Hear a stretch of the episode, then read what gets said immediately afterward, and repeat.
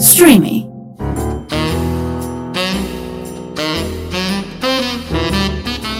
Ρόζο οξυγόνο με το Θέμη Κανέλο.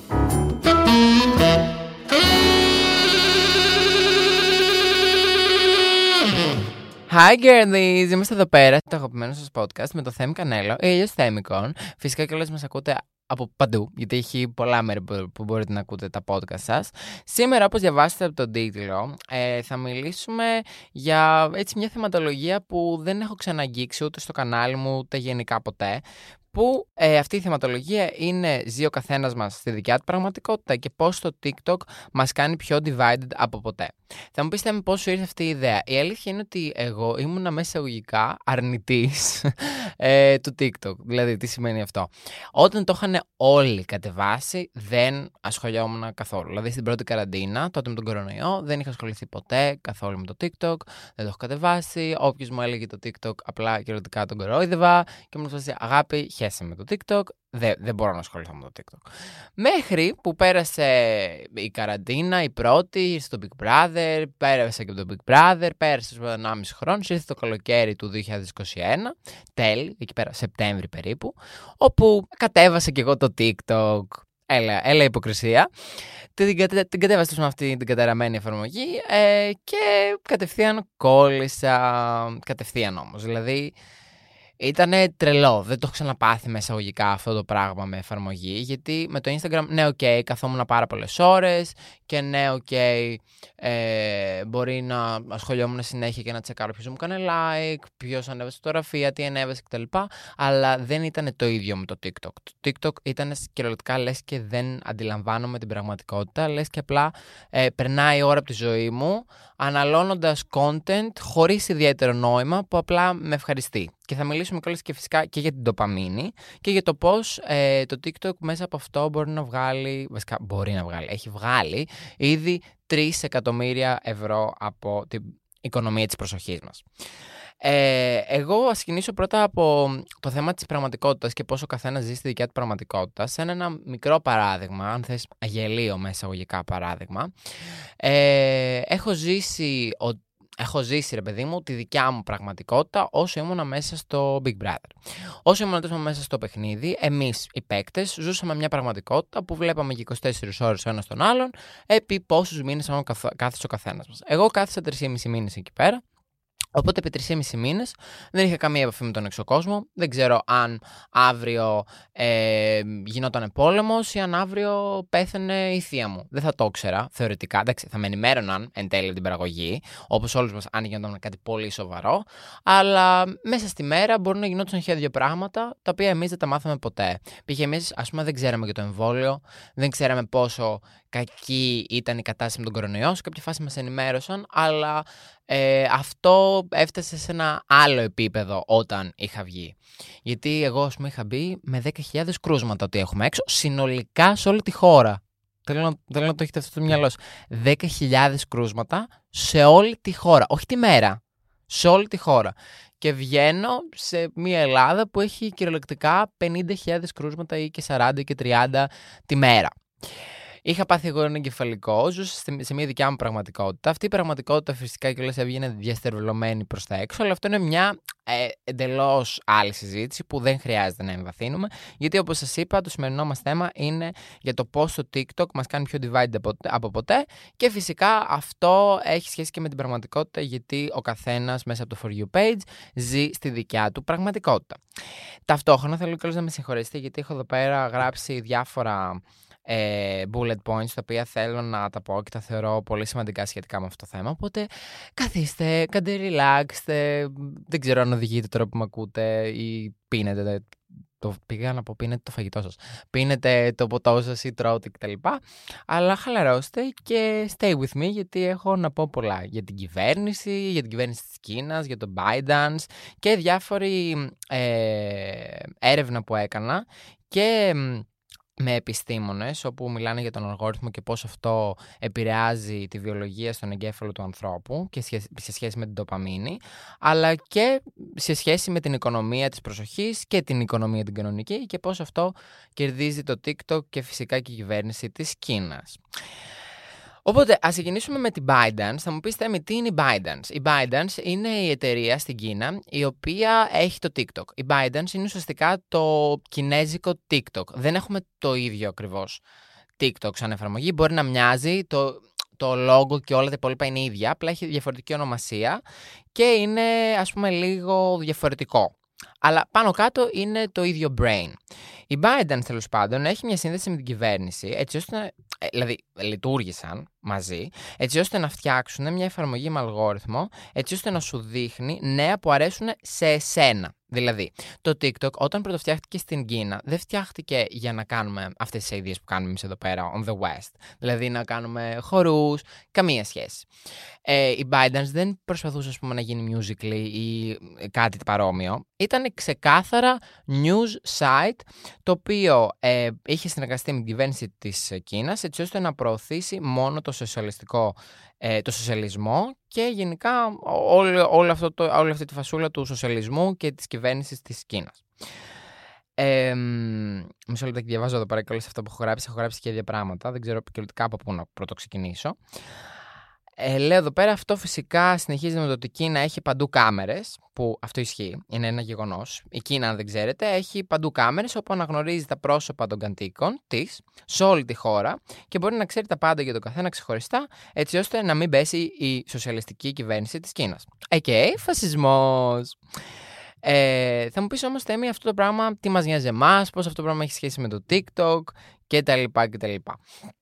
Αυτό μας νοιάζει γιατί πρέπει να έχουμε στο μυαλό μας ότι εφόσον έχουμε κατεβάσει το κινητό μας μια κινέζικη εφαρμογή, όπου στην Κίνα, και τώρα αυτό που σας λέω είναι γεγονός, δεν είναι speculations, δεν είναι θεωρίες νομοσίας, δεν είναι τίποτα από όλα αυτά, είναι, βασίζεται πάνω σε γεγονότα και γεγονότα μόνο, δεν μ' αρέσουν οι θεωρίες. Βασικά, μ' αρέσουν οι θεωρίες νομοσίας, αλλά μ' αρέσουν σαν παραμυθάκι, τύπου να έχουμε κάτι να λέμε, να λέμε καμιά βλακεία, να σκεφτόμαστε κτλ. Αλλά δεν τις παίρνω σχεδόν ποτέ σοβαρά, εκτός αν έχει κάποιες βάσιμες πληροφορίες. Αυτό που σας λέω αυτή τη στιγμή δεν είναι θεωρίες νομοσίας, είναι ένα γεγονός. Ε, η Κίνα τέλος πάντων έχει περάσει ένα νόμο που μέσα σε αυτό το νόμο ε, αναγκάζει όλες τις ε, εταιρείες, οτιδήποτε βασικά, ειδικά και όλες τις τεχνολογικές, να δίνουν όλες τις πληροφορίες τους στην Κίνα. Όπου αυτό καταλαβαίνετε ότι μπορεί να είναι, όχι μπορεί να είναι, είναι ήδη μεγάλη απειλή. Γι' αυτό λόγο και τότε, αν θυμάστε κάποια από εσάς που ψάχνετε τέτοια θέματα ή ασχολείστε έστω και λίγο με την πολιτική ή γενικά με τον κόσμο, ε, θα έχετε δει ότι στην ε, Αμερική έχει γίνει τεράστιο θέμα σε σχέση με τον Τραμπ και το TikTok και που σκεφτόταν να τον μπανάρει. Ε, εν τέλει αυτό το πράγμα δεν έγινε λόγω του ότι μπήκε ο Biden, αλλά παρόλα αυτά ο Biden, ενώ δεν συμφωνώ καθόλου με τον Τραμπ, τύπου εμετός, ξερνάω παντού, αλλά ίσως θα ήταν το μόνο καλό που θα μπορούσε να κάνει σε αυτή τη χώρα, να μπανάρει το TikTok. Ε, ο Biden αργότερα κιόλας, ε, επειδή διάβασα, βγήκε και είπε σε ένα, νομίζω σε, σε μια εφημερίδα της ε, Αμερικής, ότι το μετάνιωσε αυτό και ότι όντως το TikTok είναι a threat και έχει απαγορεύσει μάλιστα κιόλας όλους τους ανθρώπους που δουλεύουν στο Πεντάγωνο, στην αστυνομία ή οπουδήποτε τέλος πάντων σε δημόσια αρχή ε, να έχουν κατεβασμένο το TikTok και μάλιστα απαγορεύει μέχρι και στα παιδιά τους να το έχουν κατεβασμένο και όχι για τον ενθυστικό αλγόριθμό τους ότι και καλά δεν θα μπορούν να κάθονται, αλλά επειδή η Κίνα, όπου το TikTok είναι μια κινέζικη εφαρμογή, ε, αναγκαστικά πρέπει να κάνει share όλες τις πληροφορίες βάσει νόμου με την κυβέρνηση. Μην ξεχνάτε ότι ένα μεγάλο ποσοστό, αν όχι όλο το ποσοστό του πλανήτη Γη, έχει κινητό, εγώ προσωπικά είμαι μέσα σε αυτό, όπου μπορεί και να τσεκάρει το πρόσωπό μου και να ανοίγει το κινητό μου έτσι ώστε να έτσι λειτουργεί το, το iPhone. Δηλαδή ανοίγει. Πέρα πατάς το Face ID, ανοίγει κτλ. Ταυτόχρονα θέλω πάλι να υπενθυμίσω ότι υπάρχει στην ε, Κίνα, αυτό που είπα πριν, σχετικά με το facial recognition, το οποίο ξέρουν τα πάντα ε, για όλους τους κατοίκους μέσα από κάμερες που έχουν κυριολεκτικά σε όλη την Κίνα. Πάμε όμως παρακάτω, γιατί έχει πολύ βάθος ακόμα αυτή η συζήτηση. Το Dolian τέλος πάντων, που είναι AKA το κινέζικο TikTok, αυτό είναι το, το, το TikTok ρε παιδί μου της Κίνας, λέγεται Dolian, δεν λέγεται TikTok. Κάνανε τόσο διάφορα πειράματα στην Κίνα για το πόσο εθιστικό είναι το TikTok και αν πουλάει η ιδέα του πόσο viral μπορείς να γίνεις και αυτό σου δίνει μέσα από αυτό φυσικά παίρνεις κοινωνική αποδοχή και φυσικά ντοπαμίνη. Που η ντοπαμίνη είναι έτσι κάτι φυσικό που το έχουμε ανάγκη οριακά σαν ανθρώπινο είδος, αλλά αυτή την ντοπαμίνη μπορούμε να την πάρουμε από έναν έρωτα, από ένα task που κάναμε σωστά στη δουλειά, από, από, από, από. Βέβαια, αυτό τα τελευταία χρόνια έχει φτάσει σε κάποιο άλλο επίπεδο και η ντοπαμίνη μας έρχεται στο πιάτο μας, αν θέλετε, μόνο και μόνο επειδή ανοίξαμε μια εφαρμογή και είδαμε μια ε, γνώμη, μια άποψη, μια, ε, μια, πολιτική, ε, μια πολιτική οπτική γωνία που άρεσε σε εμάς και παίρνουμε μέσα από αυτό ντοπαμίνη. Ή κιόλας είδαμε ότι ανεβάσαμε κάτι που αρέσει στον κόσμο και αυτό μας έδωσε την κοινωνική αποδοχή και παράλληλα την ντοπαμίνη. Παρ' όλα αυτά, αυτό είναι πάρα πολύ επικίνδυνο γιατί ζούμε σε μια κοινωνία που το να αρέσει στον κόσμο, για να αρέσει στον κόσμο πρέπει να ακολουθήσει τα κοινωνικά πρότυπα. Με αυτόν τον τρόπο, οι κυβερνήσεις και οι κοινωνίες μπορούν σε ένα βαθμό να ελέγχουν τις συμπεριφορές μας μόνο και μόνο για να είμαστε κοινωνικά αρεστοί και δημοφιλεί στην εκάστοτε εφαρμογή και να πάρουμε την τοπαμίνη που έχουμε ανάγκη.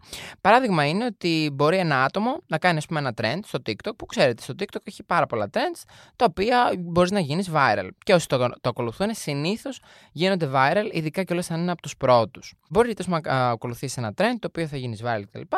από τον δικό τους αλγόριθμο, τη Κίνας αλγόριθμο, και μετά οι υπόλοιποι θα πρέπει να ακολουθήσουμε όλο αυτό το πράγμα για να γίνουμε κι εμείς viral και να πάρουμε την τοπαμίνη και να αρέσουμε στον κόσμο και, και, και, και, και. Και όλο αυτό γενικά είναι ένα attention seeking από τον υπόλοιπο κόσμο, έτσι ώστε για ακόμη μια φορά να. επειδή δεν μπορούμε να αποδεχτούμε μάλλον εμείς τον εαυτό μας, και αυτό πηγαίνει πολύ βαθύτερα στην ψυχολογία, το ότι έχουμε ανάγκη να μας αποδέχονται οι άλλοι και να έχουμε ένα constant reminder ότι αρέσουμε στον έξω κόσμο, μπας και μπορέσουμε να αρέσουμε εμείς στον ίδιο μας τον εαυτό. Τώρα αυτό βέβαια είναι και μεγάλη συζήτηση, αλλά θέλω να πάμε και λίγο πιο κάτω σε κάτι άλλο που έχω γράψει σχετικά με την τακτική της επιβράβευσης. Λες και είμαστε σκυλιά, κυριολεκτικά. Δηλαδή η τακτική της επιβράβευσης είναι στο σκύλο όταν κάνει ας πούμε, κάτι σωστό που του λες ας πούμε ξέρω εγώ κάτσε και κάθεται και του δίνεις ένα treat τύπου δεν ξέρω κάτι σε dog treat δεν ξέρω δεν έχω και σκύλο. Τι να κάνω, δεν έχω ούτε γάτα. Πρέπει να πάρω γάτα. Αυτό είναι ένα, ένα άλλο podcast. Η τακτική επιβράβευσης δεν είναι συνεχόμενη, αλλά τυχαία, με αποτέλεσμα να κάνει το υποκείμενο όπου δέχεται αυτή την τακτική επιβράβευσης, όταν παίρνει τη δόση ντοπαμίνης, να ευχαριστιέται, αλλά μετά να αναζητά όλο και περισσότερο. Και να προσπαθεί ακόμα περισσότερο και με περισσότερη θέληση να ανήκει στα κοινωνικά στερεότυπα και πρότυπα έτσι ώστε να αρέσει στον κόσμο και να ξαναγίνει viral μέσα από αυτό που συνεχίζει ένας φαύλος κύκλος της ντοπαμίνης και να συνεχίσει ξανά και ξανά να είσαι αρεστός και αυτή η τυχαία τακτική επιβράβευσης μπορεί κιόλας να συγκριθεί με το καζίνο. Τι σημαίνει αυτό; Όλοι ξέρουμε ότι μπορεί να πας στο καζίνο, να περάσεις καλά εννοείται μία φορά, εννοείται, και να παίξεις κιόλας να πεις ότι έχεις πάει και μία φορά και δύο φορές και ok. Okay. Αλλά αυτός δεν είναι ο κανόνας. Ο κανόνας, και γιατί ο κανόνας; Ο κανόνας είναι ότι το καζίνο έχει δημιουργηθεί, όπως και όλες οι υπόλοιπες εφαρμογές, να σου καταναλώνουν χρόνο και χρήμα. Το, το καζίνο κυρίως χρήμα, αλλά το κάνει μέσα από την τακτική επιβράβευση, που είναι τυχαία, όπως είπαμε. Αυτή η τακτική επιβράβευση τη συγκρίνω αυτή τη στιγμή με το καζίνο και θα μου πεις Θέμη, αφού το TikTok δεν μου ζητάει λεφτά. Ναι, αλλά σου ζητάει αγάπη την προσοχή σου. Και η προσοχή σου είναι κάτι πάρα πολύ πολύτιμο, το οποίο δεν το σκεφτόμαστε καθημερινά. Σκεφτόμαστε συνέχεια τα λεφτά και για το πόσο ξοδέψουμε τα λεφτά μας κτλ. Αλλά ποτέ δεν σκεφτόμαστε πόσο ξοδέψουμε το χρόνο μας και ότι το να κάθεσαι, ας πούμε, 4 ώρες την ημέρα στο TikTok. Το λιγότερο, εγώ, ας πούμε, έχει τύχει το κινητό μου να μου στείλει ειδοποίηση ότι έχω κάτσει 7 ώρες στο TikTok. Και η φίλη μου η Μυρτώ το ίδιο. Και η φίλη μου η Λία το ίδιο. Και είμαι σίγουρος πολλοί από εσάς έχετε πάθει το ίδιο. Το ότι κάθεστε συνέχεια στο TikTok και απλά καταναλώνετε χρόνο από τη ζωή σας σε μια εφαρμογή που δεν σας προσφέρει κυριολεκτικά τίποτα. Anyway, ε, αυτό που ήθελα να πω όμως και να καταλήξω με την τακτική επιβράβευση και με το καζίνο είναι ότι εφόσον δεν σου δίνει συνέχεια ντοπαμίνη και δεν σε κάνει να κερδίζεις συνέχεια, σε κάνει να θες ξανά και ξανά. Ας πούμε, ας πάρουμε τα φρουτάκια, ωραία. Έχεις ελάχιστες πιθανότητες να κερδίσεις. Ωραία, όπως καλώς έχεις και ελάχιστες πιθανότητες να γίνεις viral στο TikTok. Παρ' όλα αυτά, και το καζίνο και το TikTok αντίστοιχα σου πουλάνε αυτό το όνειρο του τύπου ότι θα το κάνεις μία φορά και θα κερδίσεις, θα βγάλεις πολλά λεφτά ή θα γίνεις viral και θα γίνεις γνωστός και μετά θα σου έρχουν brand deals κτλ. Όμως παρόλα αυτά όλοι μας επειδή έχουμε αυτήν την κακή φιλοδοξία θα έλεγα εγώ η οποία δεν ακουμπάει στην πραγματικότητα και ας με πει όποιος θέλει αρνητικό, ας με πει οποιοδήποτε είναι, είναι εντελώς τυχαίο ήδη καλά εννοείται στο, στο καζίνο, είναι εντελώς εντελώς τυχαίο. Στο TikTok, ok, μπορεί κάποιες φορές να γίνεις viral και επειδή ας πούμε ανέβασες καλό content, αλλά η αλήθεια είναι ότι ας είμαστε λίγο αληθινοί, ρε παιδιά. Τύπου, δεν λέω το δικό μου ότι είναι το τέλειο το content. Δεν θέλω να πω ότι α, έχω δει πράγματα τα οποία είναι χαζά και πως αυτά τα άτομα γίναν viral. Όχι, σου λέω και το δικό μου το content ότι είναι χαζό. Δεν σου λέω ότι είναι το επόμενο στάδιο στην ιατρική και ότι βρήκα κάτι wow και α, πρέπει να το δουν όλοι. Όχι. Εννοείται πως όχι. Αλλά το θέμα είναι ότι με το να σου πουλάει αυτόν τον εύκολο τρόπο του να μπορέσεις και καλά να πετύχεις στη ζωή σου, είναι κάτι το οποίο κατά πάσα πιθανότητα δεν θα γίνει. Και σου τρώει χρόνο από το ότι θα μπορούσες πραγματικά να κάτσεις και να ασχοληθείς με αυτό που αγαπάς, με αυτό που θες να πετύχεις, οτιδήποτε και αν είναι αυτό, είτε να κάνεις τη δική σου εταιρεία, είτε δεν ξέρω, να γίνεις κάτι, αυτό το πράγμα σου τρώει χρόνο και σου δίνει λάθος ελπίδες, γιατί we're always seeking τον εύκολο τρόπο, αυτό είναι στο DNA μας. Αυτό, αυτό ισχύει. Θα μου πεις ναι, αλλά γιατί να κουράζομαι και, και, και, και. Γιατί δυστυχώς, καλός ή κακός, τίποτα το οποίο ε, δεν θέλει κούραση και να παλέψεις και να δουλέψεις γι' αυτό δεν, ε, δεν είναι πραγματικό. Δηλαδή είναι ένα, είναι ένα ψέμα. Δηλαδή όλο αυτό έχει βασιστεί πάνω στην ανθρώπινη ανάγκη να πιστέψει ότι α, είμαστε μοναδικοί και το καλό και το viral και τα λεφτά που θα βγάλω στο καζίνο θα έρθει σε μένα γιατί εγώ είμαι μοναδικός και θα μου τύχει. Αυτό το πράγμα όμως δεν ισχύει. Πάμε τώρα στο πώς το TikTok συνδέεται με την οικονομία της προσοχής και πώς σαν γενιά, γενικά κυρίως η Generation Z που ανήκω εγώ και οι Millennials, φυσικά και άλλες γενιές, αλλά αυτό είναι τα δύο κυρίως group ε, που ασχολείται κυρίως στο TikTok, μας έχει καταστρέψει το attention span και κυριολεκτικά ε, όταν είναι κάτι πάνω από 20 δευτερόλεπτα αρχίζει και μας κουράζει. Γιατί και σύμφωνα με στατιστική βιντεάκια τα οποία ε, στο TikTok πάνε πάνω από 20 δευτερόλεπτα δεν πιάνονται από τον αλγόριθμο γιατί ο χρήστης βαριέται. Γενικά έχει, έχουν αρχίσει και μας αποκαλούν ως η γενιά χρυσόψαρου, δηλαδή το ότι έχουμε το attention span του χρυσόψαρου, που μετά από λίγα δευτερόλεπτα αρχίζει και ξεχνάει και ξανάρχεται πάλι στη ζωή και σφαστεί αυτό και μετά πάλι το ξεχνάει και ξανά και ξανά και ξανά. Γιατί κυριολεκτικά έχουμε καταστρέψει το attention span. Αυτό άμα κάτσουμε και το αναλύσουμε μπορούμε καλώς να δούμε πώς αυτό επηρεάζει τις σχέσεις μας, δηλαδή τις ερωτικές σχέσεις, για το πώς βαριόμαστε τόσο εύκολο τώρα πια για το ότι ε, μπορεί να βαριόμαστε κυριολεκτικά για τα πάντα, γιατί δεν είναι όλα τόσο γρήγορα. Δεν γίνεται να είναι όλα τόσο γρήγορα. Παρ' όλα αυτά έχουμε συνηθίσει σε μία ψεύτικη μέσα εισαγωγικά ε, εγρήγορση, δηλαδή το ότι συνεχώς μπορώ εγώ να πάρω πληροφορίες ξανά και ξανά όσο πιο γρήγορα γίνεται ή μέσα από το TikTok, μέσα από το Instagram, μέσα από το Twitter, μέσα από το Google ή οπουδήποτε, πράγμα το οποίο μας καταστρέφει το attention span και φυσικά αυτό το πράγμα και τις ανθρώπινες σχέσεις. Όμως, σχετικά με την οικονομία της προσοχής, ήθελα καλώς να συνδέσω ότι αυτή τη στιγμή, ας πούμε, εσείς έχετε επενδύσει την προσοχή σας και το χρόνο σας σε αυτόν τον πλανήτη Γη να ακούτε εμένα. Ok, okay, εννοείται πως θα με ακούσετε γιατί είναι ψυχολογικό και εννοείται πως θα ακούσετε και κάποιο άλλο podcast και κάποιο άλλο ραδιόφωνο και μετά μπορείτε να δείτε και YouTube. Ok, okay, αυτό είναι εννοείται ε, θεμητό. Αλλά πρέπει να μην ξεχνάμε το ότι η προσοχή αυτό, η οικονομία της προσοχής σε κάποιους ανθρώπους βγάζει λεφτά. Δηλαδή, άμα εσύ αποφασίσεις ότι εγώ, εγώ αύριο, ας πούμε όλοι μας μαζικά αποφασίσουμε ότι δεν θα βλέπουμε τηλεόραση. Η τηλεόραση αύριο θα κλείσει και θα μου πεις ναι θα είναι λογικό γιατί ποιος θα βλέπει για να, για, ποιος θα βλέπει έτσι ώστε να πουλάνε διαφημίσεις. Κανείς. Και θέλω καλώς να μπω και σε ένα ρητό ε, που είχα δει στο ίντερνετ ότι άμα δεν πληρώνεις εσύ για το προϊόν, τότε είσαι το προϊόν. Αυτή τη στιγμή εγώ και εσύ που βλέπουμε το TikTok, που βλέπουμε τηλεόραση, που βλέπουμε το Instagram, δεν πληρώνουμε για όλα αυτά. Γιατί δεν πληρώνουμε, Γιατί υπάρχουν διαφημίσεις. Γιατί εμείς είμαστε το προϊόν. Οι εταιρείες πηγαίνουν στην κάθε κάστοτε πλατφόρμα έτσι ώστε να πουλήσουν τα προϊόντα τους και φυσικά μέσα από αυτό να βγάλουν λεφτά οι ίδιοι και φυσικά να βγάλει και η εκάστοτε εφαρμογή από τηλεόραση και οτιδήποτε όπως σας ξαναείπα. Άρα εμείς είμαστε τα προϊόντα, εμείς είμαστε, εμείς είμαστε τα άτομα τα οποία ε, πουλιόμαστε μέσα εισαγωγικά στις εταιρείες, γιατί πουλάνε όλες τις πληροφορίες μας, τα πάντα όλα έτσι ώστε να μπορούν να μας βάλουν συγκεκριμένα ads, πολύ συγκεκριμένα ads για τον κάθε ένα ξεχωριστά.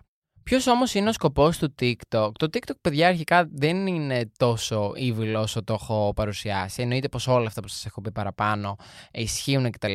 Αλλά δεν είναι ο στόχος το απλά να συλλέξουν πληροφορίες. Γιατί τι θα τις κάνουν αυτές, θα μου πεις, τι θα τις κάνουν αυτές; Μπορεί να τις κάνουν πάρα πολλά πράγματα. Γιατί το να ξέρουν πληροφορίες για τους εχθρούς τους, όπου κιόλας το, το έχει δηλώσει πάλι ε, ο κυβερνήτης τους. Δεν ξέρω, δεν ξέρω βασικά αν είναι πρωθυπουργός, αν είναι κυβερνήτης, πώς τον ονομάζουν. Αυτός που διοικεί τη χώρα της Κίνας έχει δηλώσει ξεκάθαρα ότι ο πρώτος ε, τρόπος, ο πρώτο, δηλαδή ο καλύτερος τρόπος έτσι ώστε να νικήσει τον εχθρό σου είναι να μάθεις τα πάντα για αυτόν.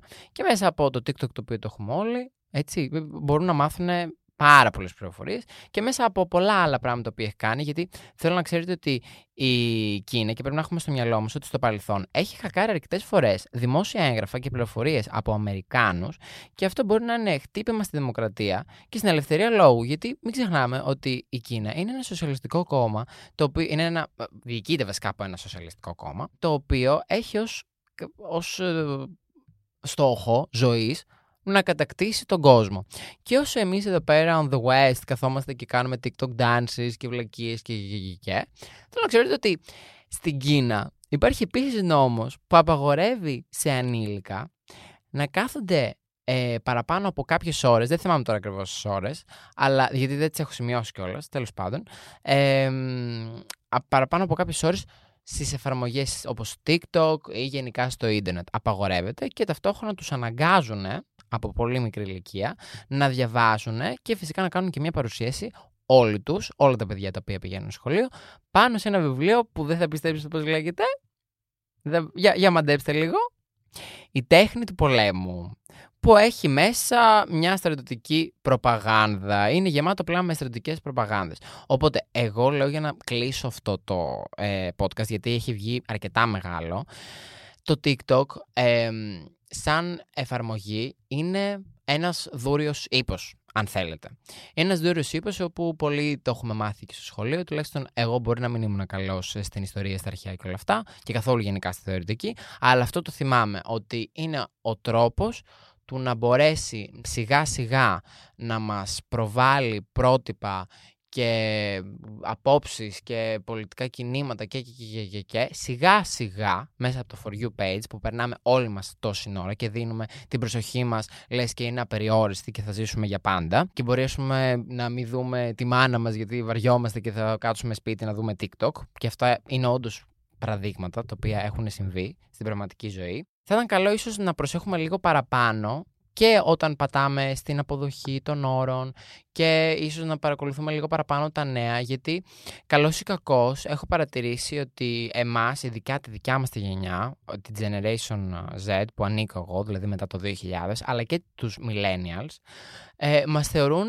πάρα πάρα πάρα πάρα πάρα πολύ χαζούς. Οπότε ίσως ήταν καλύτερο αρχικά να προσέξουμε πού θα δίνουμε την προσοχή μας, να ασχολούμαστε λίγο πιο πολύ ε, με το τι κατεβάζουμε στο κινητό μας, με το πού δίνουμε, πού υπογράφουμε. Δηλαδή, κυριολεκτικά όταν πατάς αποδοχή όρων είναι σαν να δίνεις την υπογραφή σου. Γιατί αυτό μπορεί εσένα προσωπικά να μην σε αγγίζει ε, σαν Κώστα, Μαρία, Γιάννη κτλ.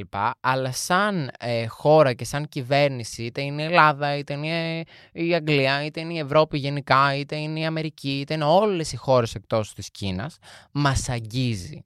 Γιατί είναι μια χώρα η οποία έχει σε μια εφαρμογή και, τα, και, τα, και οι στόχοι πίσω από αυτό είναι πάρα πολύ. Μην ξεχνάμε κιόλας ότι, να το κλείσω εδώ πέρα, ότι η κυβέρνηση της Κίνας ε, στην αρχή, ειδικά κιόλας γιατί όλοι έχουμε ψωνίσει, έχουμε ψωνίσει κινέζικα προϊόντα, γιατί πριν από κάποια χρόνια η Κίνα ήταν κυριολεκτικά ένα τίποτα, μια φτωχή χώρα.